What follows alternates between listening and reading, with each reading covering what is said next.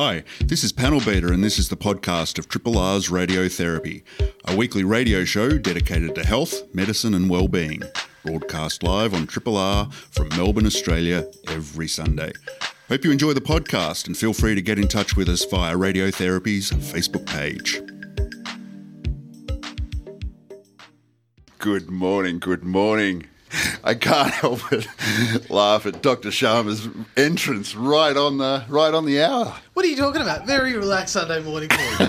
I didn't at all forget that I've moved houses this week, and my ETA needs to be just about a good fifteen minutes. You can, you can hear the breathlessness in his voice.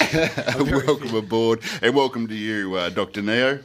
thank you, thank you. Got a big, big show, but first we get to the before we get to the details of the show, just um, gentlemen, how are you? Um, well, except for the, the fact that I've moved homes, and uh, How did that go? very traumatizing. Yeah, they say they say that um, um, moving along with changing a job, uh, divorce, uh, are the three and and of death of a loved one um, are the big ones, aren't they? Well, I, I, I didn't know it ranked so highly, but I tell you what, I, I believe it now. Absolutely. I mean, there's all the, there's the, the, the physics of it, of course, of just moving, you know, and everything you, you have. But Did the couch and the fridge get through the doorways? No problem. Uh, I don't, pro- problem, definitely problem. Uh, so, and a lot of items didn't make it. It was a good opportunity though, just to to, to, to clean and uh, Yeah, right. and and you know just just take stock of what it is that you really actually need. Did you do some purging? I did. That's what made it so difficult. Right, Yeah. right, okay. What kind of purging? Was there a pattern to what you were purging? Well, there, there, there was right. So, in context of COVID, of course, uh, any and all of my kind of stage performing, any all that magic stuff that I do, Mm-hmm. uh, I you know, had to, to to see if it's actually worth moving. Uh, along to this new house, uh, am I going to continue this? Am I not? Yeah, right. So, so when you're doing the picking and choosing what you're going to take across, God, the the weight that comes with those decisions is Uh-huh. Yeah, yeah, enormous. Uh, it's almost like you're, you're deciding you know, what part of your life is going to take. Are you completely settled now? I wouldn't say completely, but yeah, absolutely getting there. I've done the amazing thing of getting everything out of boxes within a few days. I I didn't think I was, I Hmm. Was capable of that. Thank you. Do they all have a place or are they just on the floor? Look, yeah, no. see, you really you, you brought the mood down. I was so proud of what I've done. Uh, there is a room of shame. Unpacked the boxes. Yeah, exactly. you just dumped them on the floor. Tip them over. Dr. Neo, good morning. Good morning, good morning. Uh, you had a good week? Yeah, yeah, no, I've had a great week. It's just uh, you know the usual usual work for me. At lockdown doesn't really uh, change what I do. Get up, go to work, come home. Um, so it's, it seems like I've almost missed the lockdown. It's, Yeah, right. You get a, a couple of uh, additional bits of PPE at work, and everything's uh, there's a few more um, few more COVID tests flying around the hospital. But apart from that, life doesn't change. Isn't it fascinating? Just that complete alternate reality of healthcare workers Yeah. throughout this pandemic. Yeah, there is completely. no stopping at all. No. The um, so you guys may have missed it as as a non frontline person. I certainly felt it that that exhale of relief when the lockdown wasn't going to be extended. Uh, You know, it, it, it was palpable as far as I could tell. Oh, look, I tell you what, I was relieved too because, uh, again, I think as, as uh, Dr. Neo will attest, it can actually be an incredibly isolating time for, for us because you have all the stress of work, Right. no one to debrief with, especially if you're living alone. Um, so, yeah, we were relaxed too, but certainly not to the extent that I think a lot of other people um, will be relieved by that for sure. I, I think that for the healthcare workers, it's it's that moment when you can step down from the really intense PPE back to just face masks, where you take a big sigh of relief. Yeah. it's just that extra bits of PPE that you spend all your day in. It's just it's uh, It is taxing. it's taxing, yeah, and you, do, you don't think it's that going to be that taxing, but by the, the second week, I was at the end of it, like I'm I'm sick of it. I'm, I'm I need to be out of this. Done, done. Hey, uh, let's uh, turn our mind to what's coming up on the show. Dr. Neo, you've got something special lined up for us. Yeah, yeah, we've got a really exciting guest. Um, it's going to be the scientific director of Gen V, Professor Melissa Wake.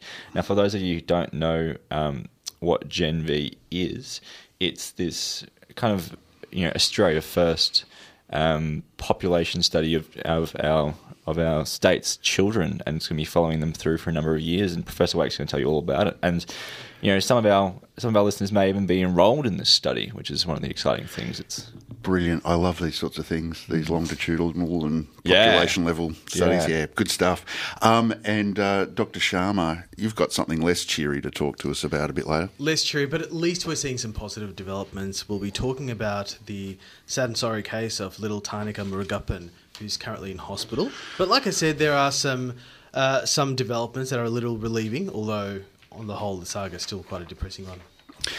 We'll get to that at the tail end. And uh, I got a little item that I'm keen to pick the brains uh, in the room on um, about bias in patient care. Um, a really interesting article uh, was published in the Journal of Health and Social Behaviour just in the last couple of weeks. Titled, We're a Little Biased Medicine and the Management of Bias, and they use the case of contraception um, advice um, to try and work out where bias occurs. Um, and I'm looking forward to hearing um, uh, some perspectives on that. Um, and I've got a few of my own to share. So we'll get to that uh, shortly. This is a podcast from Triple R, an independent media organisation in Melbourne, Australia. To find out more about Triple R or to explore many more shows, podcasts, articles, videos, and interviews, head to the Triple R website at rrr.org.au. We are um, absolutely delighted to be joined by Professor Melissa Wake, who is a paediatrician and scientific director of the Generation Victoria initiative, led from the Murdoch Children's Research Institute at Melbourne's Royal Children's Hospital. Her population paediatrics research spans common childhood conditions and antecedents of disease of aging. Her work spans trials, screening registries, life course studies, and creation of open science data resources that integrate molecular, phenotypic, and societal and geospatial dimensions. Professor Wake, can you hear us? Um, so, welcome to Triple R. Good morning, and thank you for having me. No, it's our pleasure. So I I think um, you know a lot of our a lot of our listeners are probably young parents, um, and you know some of them may even be new parents. Um, but for the ones that aren't uh, involved in your study directly, I think naturally our first question is, what exactly is Gen V? So Gen V, or, or Generation Victoria, is a very large new study that's just launching now across Victoria. And it's really about offering the possibilities of a better future for us all. We're, we're aiming to approach up to 150 babies born over the next two years and their parents and ask for their permission to gather information and follow them into the future. And that will help us to build a research platform to better understand childhood problems like asthma, food allergies, obesity, mental illness, um, and adult problems like heart disease, cancer, um, and a whole range of issues of ageing. Sorry, Professor Wake, I think you may have just dropped out a little bit there. Was it 150,000 participants? Yes, 150,000 babies born over the next two years right across Victoria. So I think we're interested in what data specifically will these parents and these participants be um, be giving to you? Um, so we're asking people to um, agree to um, several different components. Um, so firstly is to follow them up and ask them questions and assessments as their child and they get older, um, which we'll do by contacting people regularly for very short um, periods of time via their devices. We're also asking their permission to link in to um, the very wide range of information that's already collected and stored um, through everyday life and everyday services. Um, so when you go to see your doctor or your maternal and child um, information is stored and it's really not used at the moment to provide benefit back to parents um, or to families or children. And by bringing um, those kinds of data into Gen V, hope it will really make a, a difference. And then the last component is um, agreement to bring in biosamples so we can look at the underpinnings, the molecular, the genetic underpinnings of health um, and disease as people life. Professor, this seems like an enormous uh, undertaking. I'm wondering, are there other similar projects that have occurred in the past? Of clearly, probably not to this kind of extent, uh, but if there have been, uh, what have they identified, or what have been potential gaps uh, in the information they've gained uh, that you're hoping to address? So So there have been um, a number of large studies before, and certainly here in Australia and, and at the Murdoch Children's Research Institute, where we have a large number of fantastic and very deep studies that have been running over a number of years. They tend to be much smaller. Um, this is one of the very, very few very large um, studies for children and parents. There have been, or there are, some incredible, really big studies um, internationally for older people.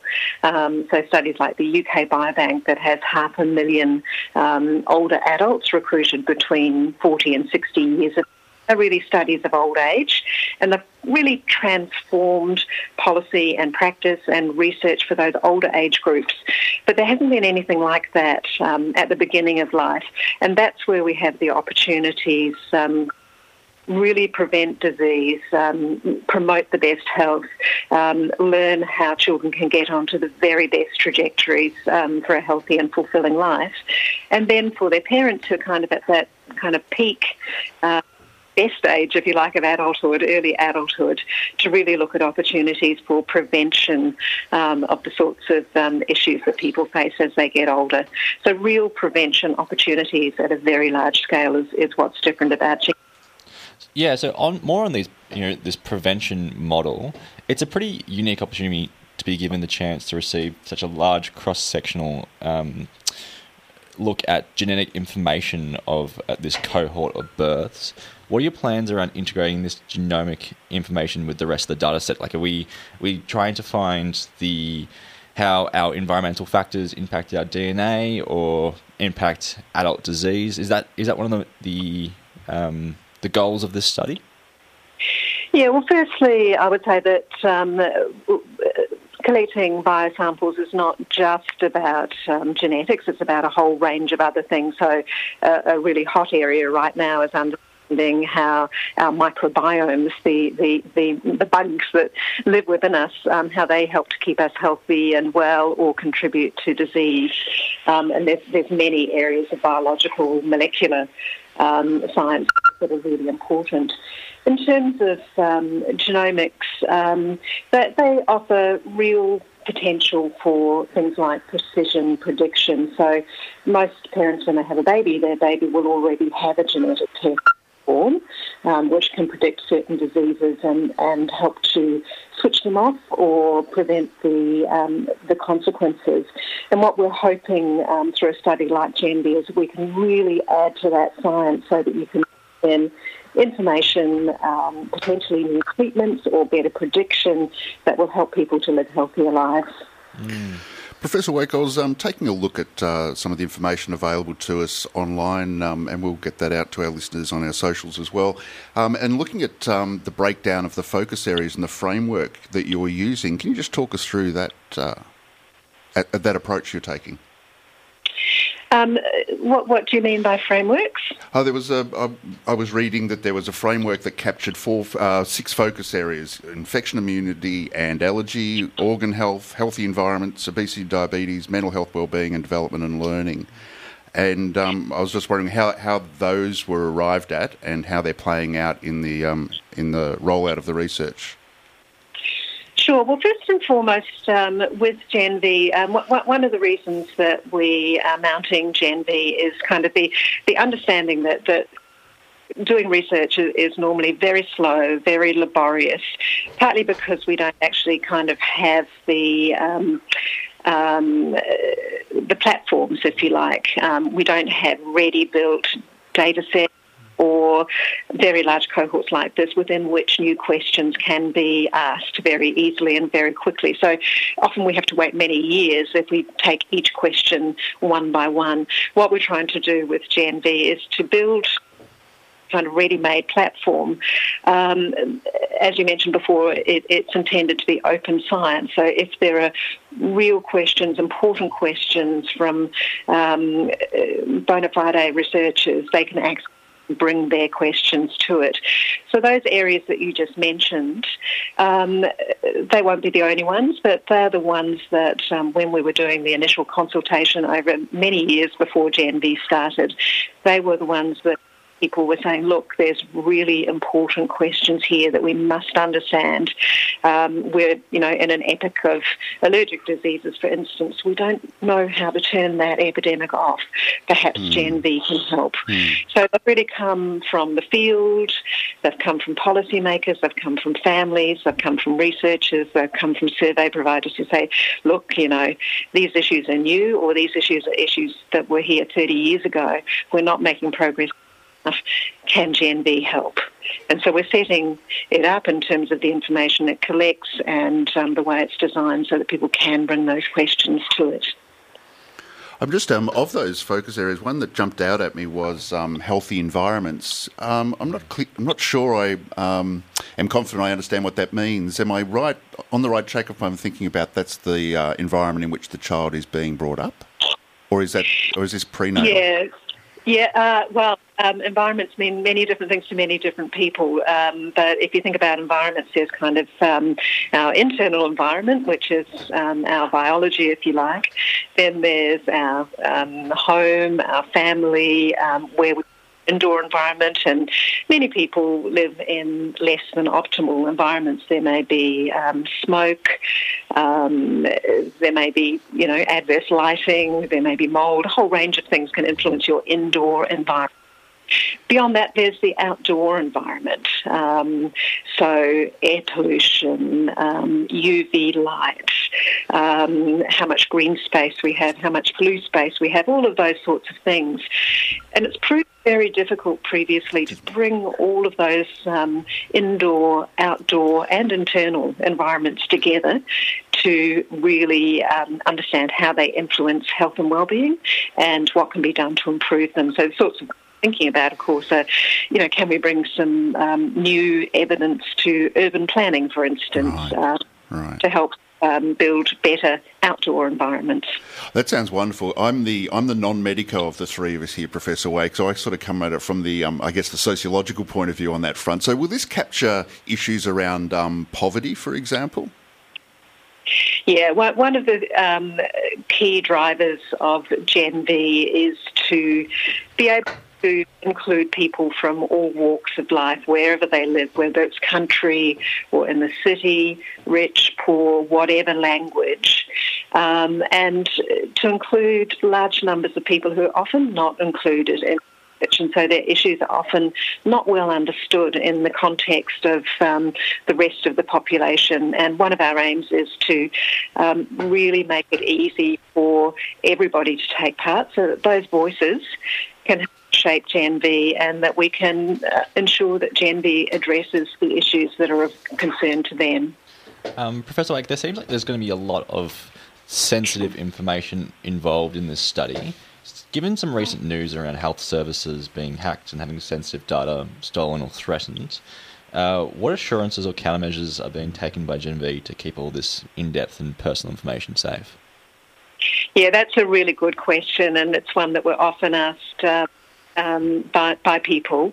Um, we're, we're, building the Gen V um, um, systems to be absolutely as safe and secure as they can be. Um, so, state security really, um, you know, separating out people's um, personal information from their health information and really making sure that anybody who accesses those data um, are, are, safe, if you like. We're offering under, under some principles the five safes, which talks about safe people, safe places, safe, uh, safe outputs, safe data, and really um, updating and making sure that everything is as safe and as private as it possibly can be. And, you know, we recognise that taking part in something like Gen V takes trust. And, you know, many of the great advances that we've seen over the last 50 years, behind those great advances, like, you know, when I was a kid, if, if a child got leukemia, it was the death sentence. Now it's not. Mm. And that's because people have put their trust in research and researchers to enable these great discoveries to be made. And we really are looking forward to a bright, bright future for Gen V as well. Mm. Um, I would say as well that it's absolutely um, people's choice to take part or not. This is a consented study. So we tell people about Gen and then they have the choice to take part. And so far, many, many people are choosing to take part. Yeah, on that point, just what kind of proportion of parents who have already um, had children in 2021 have signed up for Gen? Um, at the moment, we're just rolling out. Um, so Gen V's been in planning now for about 10 years. We launched our Vanguard at the beginning of um, December, and we've just started rolling out to all birthing hospitals right across Victoria um, as of um, the middle of May. Um, so, so far it's being met very positively by parents, but we're expecting to um, operating fully statewide um, by around September of this year, and then to recruit for two full years in all 60 birthing hospitals. So I guess um, if parents are interested in signing up, how do how do they contact you? Well, we want every single family to have the opportunity to take part. So if you are planning to have a baby in the two years from um, the end of August onwards, anywhere in Victoria, we'll be based in every birthing hospital. You'll see our banners. Um, a Gen V staff member will make contact with you either in the hospital um, or after you go home from the hospital, or also if, if you have a home birth as well. Um, if you please call us. We would really love every single family to have the opportunity um, to take part. And by taking part, you know, you can really make a difference to the future of children and of adults. And I guess finally, I'm sure a lot of our listeners are also wondering, as you know, service providers, students, researchers, or policymakers, how do they get involved or get in touch? Look, you know, they say it um, takes a village to raise, raise, a child. It takes an entire state um, to raise a project like Gen V. Um, it's the work of many. There are many, many opportunities for um, students, for researchers, for others to help us to build this amazing project. So just get in touch with us, um, parents, um, collaborators. Um, you, you can simply go to the Gen V website and make contact with us, and we would love to talk with you.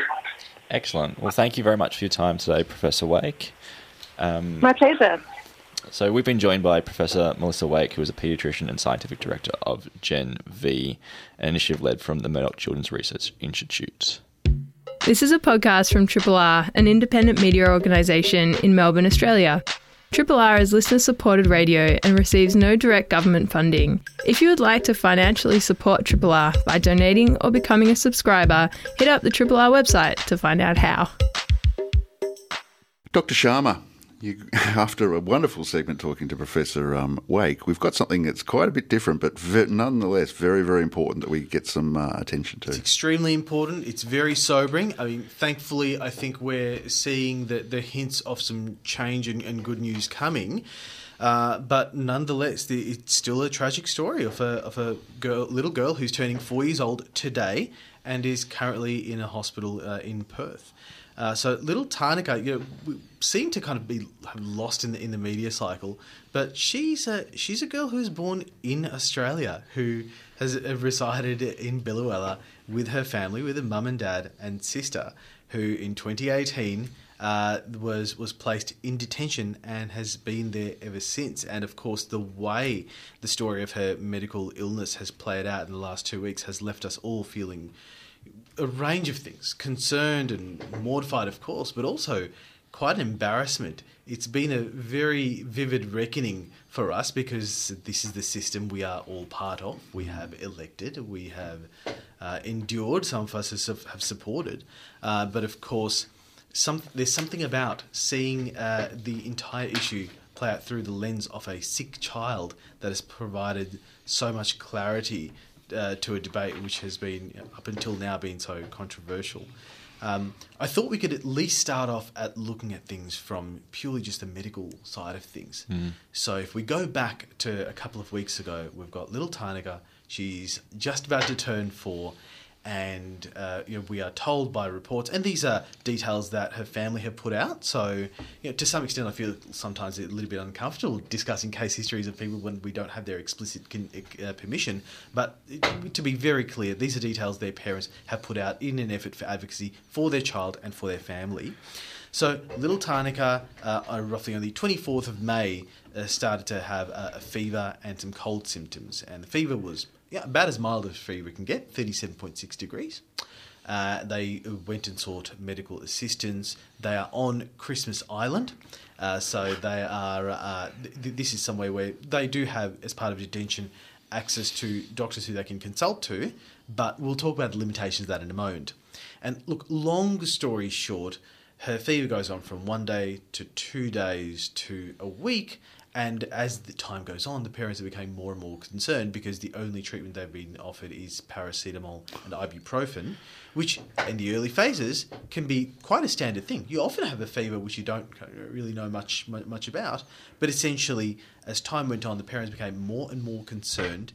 And despite their efforts to escalate, uh, there was resistance. There was a limitation on how they could escalate up until you know, I suppose that the punchline here is uh, eventually people realised that this child is very sick, and she was transported to Perth, where the di- formal diagnosis was made was that this child has sepsis. That means infection of microorganisms in the blood, uh, which is a very severe disease state because then we're not just talking about the infection of one organ, we're talking about mm. uh, ev- essentially every organ system being on kind of a, off knife's edge and reacting extremely poorly. It's a it, it's something that has a very high mortality rate once we, we get to that mm. point.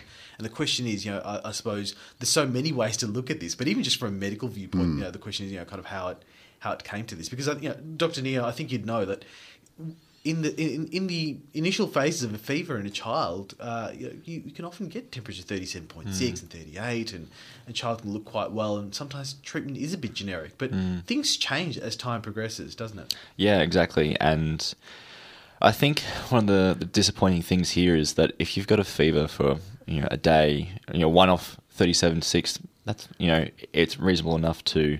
Um, to manage symptomatically and watch and wait. Mm. But the, the key point there is to watch and see how things develop. And if things are deteriorating, as in fever's getting worse, child is looking sicker, it's you know your duty as a medical professional to investigate and to, to treat appropriately. Mm.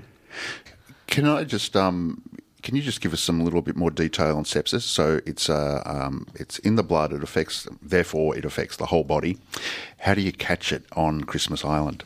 Oh, oh, you would hate to catch hate to catch it on Christmas Island. Do you mean when you catch it, you mean actually get sepsis? yeah. What's what's yeah. the prevalence so, of sepsis, and oh, okay. you know what can, what assumptions can we make about the uh, Christmas Island? Well, I suppose the way to think about sepsis is it can happen anywhere because it's essentially just a, a uh, an infection that progresses from, for example, I could have a, a foot ulcer which has a bacteria in it. I could have uh, a bacteria ah, in my lungs that's mm. causing. It. The question is is it progressing, I suppose, in a way past that organ and, you know, very layman's term, into the bloodstream? So this can happen with any given infection uh, if it progresses.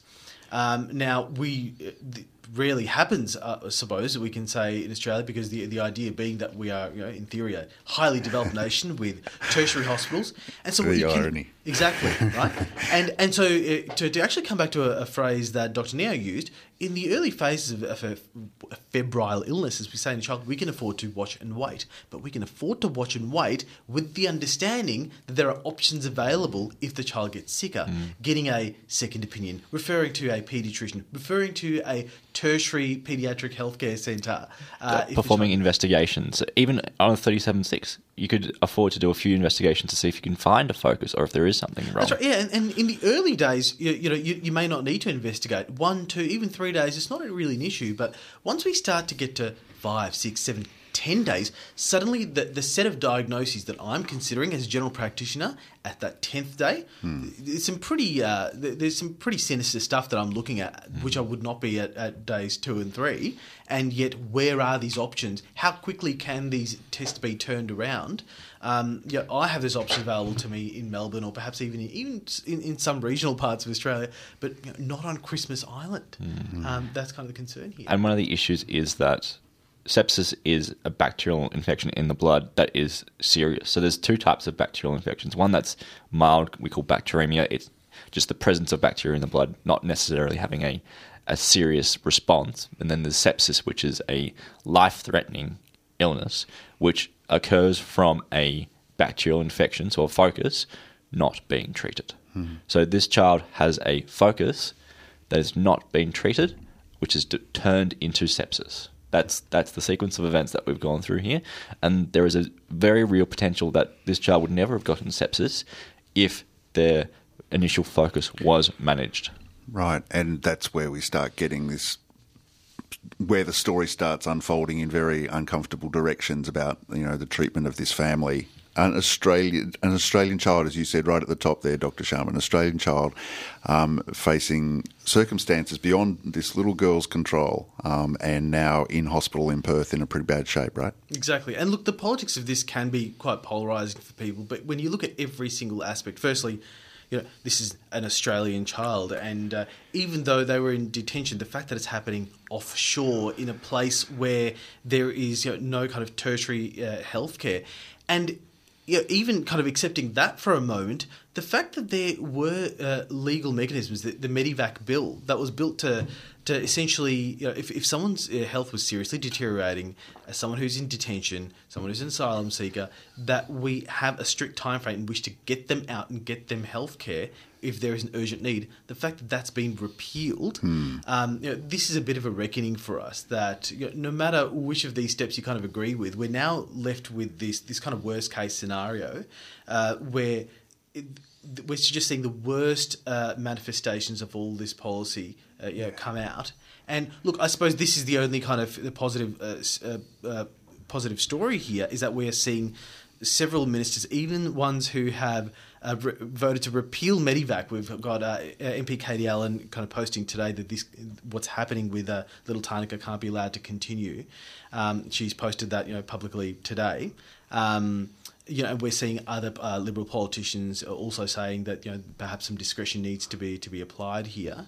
Um, but you know, it's it, it, unfortunately it takes a you know, a sick child to make this happen. And I think that's the point of this story. You know, um, as Dr. Sharma said at the top of of the the segment, we don't know the full story of this medical chart of this medical history. We don't know exactly what happened. We're not uh, we're not attacking anyone's medical uh, acumen or any saying that any there was any medical legal issues here. What we're saying is that you know i ideally this child would have been living in Australia in their hometown in a house that they were born uh, in a town they were born in, a house that they grew up in, and been managed in a hospital where this would potentially would have been caught earlier, or not even had this infection at all. Our um, our last show we discussed the uh, the federal budget, the health budget, and um, you know that that's um, uh, overtly a political matter in relation to health. And th- now we sort of like come to this case study of our health system, don't we? Um, and if you choose to treat it as a health system case study, then we can talk about it in a particular way. But you know, um, the media, some aspects of the media are treating it as an immigration story, um, and not and not treating it as a health study.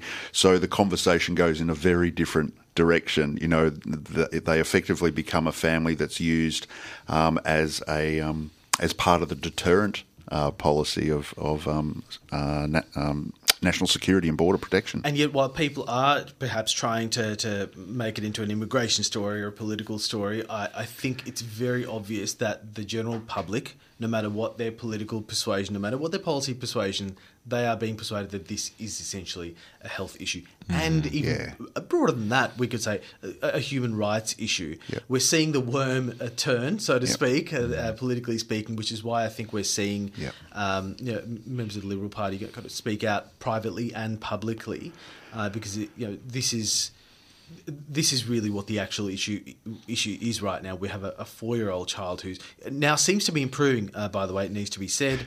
Uh, she's um, you know, she's had antibiotics. She's had the, the, the fantastic healthcare that we do have available in this country. Uh, she she's eating now. Um, but then I suppose it brings up a broader issue now. Okay, she's improving.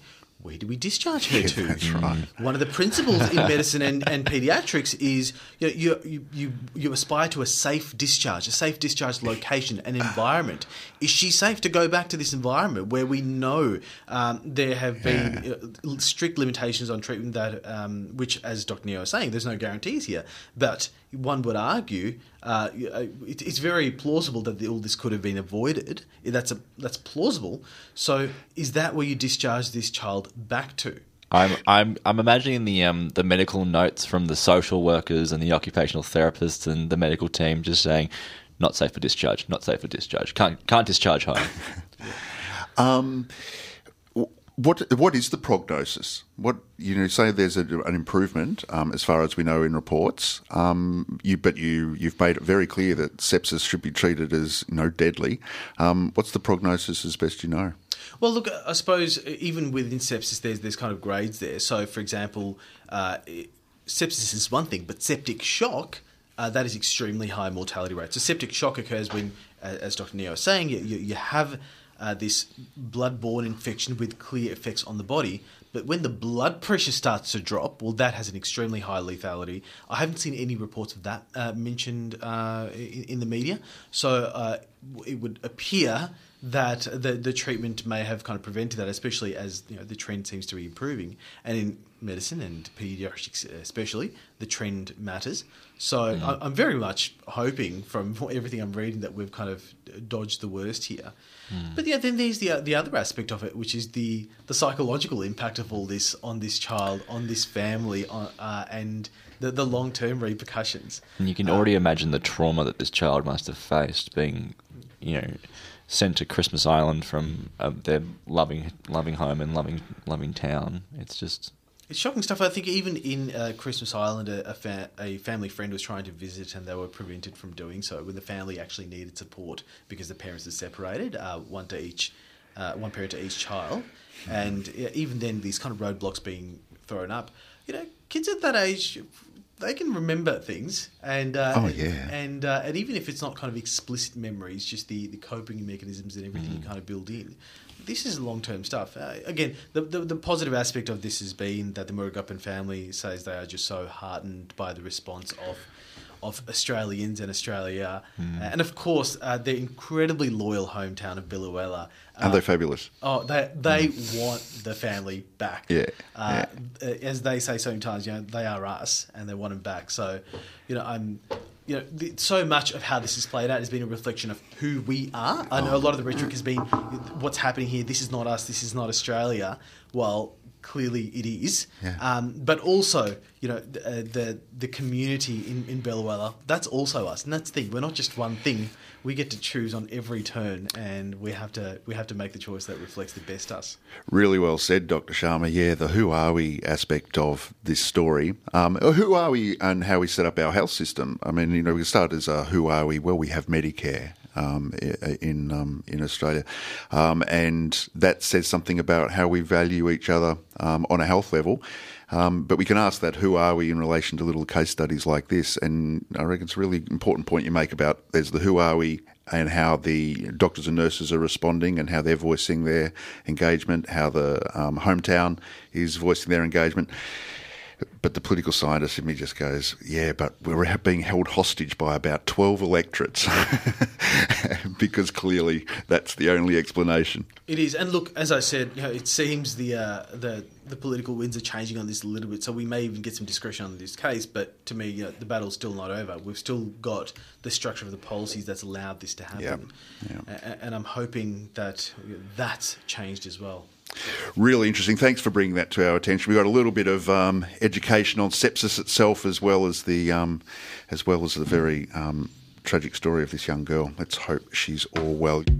This is a podcast from Triple R, an independent media organisation in Melbourne, Australia. Triple R is listener supported radio and receives no direct government funding. If you would like to financially support Triple R by donating or becoming a subscriber, hit up rrr.org.au to find out how bias in medical services provision. This is bias at an organisational, institutional level, but also bias on the part of the practitioner.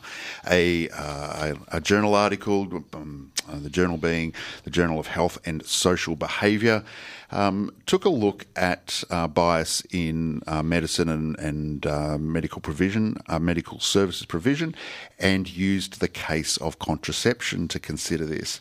The article pointed out a couple of things uh, that were obvious and a couple of things not so obvious. A couple of things are obvious that bias is a big deal. Shocker. and, yeah, shock. Stop the presses. Um, and but of course, then pointing out that if bias occurs in the um, context of um, uh, medical advice, um, we're onto something quite serious. Um, when um, uh, they the researchers chose contraception, they were very deliberate about choosing an aspect of medical advice that is highly charged with issues of race, with class, with um, uh, socioeconomic status, and of course, um, contraception is very, very gendered. Um, they interviewed. Um, uh, 51 uh, healthcare professionals. About 80% of those were doctors and nurses, and the uh, the remaining 20, the balance was um, other healthcare professionals, but doctors and nurses predominantly. And um, by looking at the responses that the uh, doctors and nurses, the health professionals gave, they were able to identify four particular strategies um, that they um, uh, were observing these these health professionals use to deal with bias. Um, in other words, these weren't strategies um, that were made explicit by the interviewees themselves. It was the researchers, you know, defining these four strategies, trying to categorise the different types of responses that the interviewers gave, and they came up with four. They came up with scientific rationale. They came up with employing safe bias. They came up with um, standardisation of um, counselling, and ironically paradoxically, um, we'll get to it. Um, patient-centered care was actually an attempt to uh, deal with um, uh, with bias. Um, so one takeaway was that uh, these people being interviewed, they recognised bias exists. They weren't trying to pretend that there's no bias, but they were employing strategies, whether um, you know conscious or unconscious. They were employing strategies to deal with it. And um, the researchers determined that paradoxically, using any of these strategies might actually exacerbate rather than rather than mitigate um, the um, uh, the experience of the patients. So let me just tell you a little bit about those four. Um, give you some examples of some things that um, were being said. So scientific rationale was a bias that um, they were talking about in its worst form is something like a eugenics program, where you say the science says that um, uh, the, the lifespan of a, a child is significantly reduced at birth if they're born with XYZ issue. So there might be a eugenic argument for termination um, and things like that. Um, there was bias around the use of language. So where where um, words like um, culture was being used as a, uh, a proxy for race, and um, lifestyle was being used as a, a, word. As a word, you know, somebody's lifestyle was used as a proxy for um, risk management.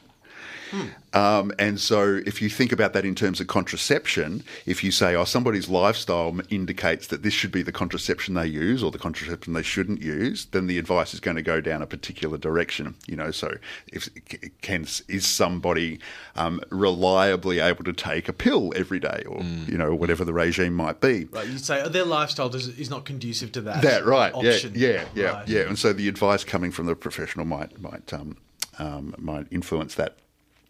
Um, and um, I just lost my train of thought there Well, briefly. there, there was the, the other ones uh, you mentioned, which was so there was a scientific rationale. Oh, there's the um, uh, there's the safe bias, the bias that gets used where you might talk about whether somebody is edu- you know, the, the health professional speaking, whether the person is um, educated or uneducated, insured or uninsured, and what what taking that kind of thinking might mean for the way that you you speak with somebody about a particular issue. And I certainly change the way I talk to people. If I'm treating another doctor, you can discuss things in less colloquial and like with more jargon compared to someone if you with no medical experience whatsoever. Dr. Neo, as the one most recently um, graduated, does bias feature in curriculum at all? Uh, it doesn't as much as it should. I have taken it. There's actually quite good, um, good podcasts for medical um, professionals out there, like I Am Reasoning, uh, is a really good one that approaches bias on a very regular basis. And they've just finished up their, their run of uh, episodes, but I would suggest that you do go listen to their episodes on um, on bias. It's one of the things I've taken away from them is type one versus type two reasoning, and I try to employ that on a daily basis. Where type one is fast, easy thinking, pattern recognition, but it's very, very susceptible to bias. Whereas type two is uh, you're taking back and you're thinking about a topic actively, slow and consciously. Um, it's meant to be more resistant to bias. Um, but you know, if um, we are running out of time, but I would suggest people listening to I Am Reasoning for a very in-depth look at bias. Thanks. Sorry to cut you off there, um, uh, Dr. Neo and um, Dr. Sharma. Thank you to you both um, for your work and, co- and camaraderie this morning here on Radiotherapy. Big thanks to Professor M- Melissa Wake uh, from uh, Gen V Project. Check us out on socials. We'll be back with you, Dr. Nick, next week. Hi, this is Panel Beater. Thanks for listening to the podcast of Triple R's Radiotherapy, a weekly radio show dedicated to health, medicine, and well-being. Broadcast live on Triple R from Melbourne, Australia, every Sunday. Hope you enjoyed the podcast. Feel free to get in touch with us via Radiotherapy's Facebook page.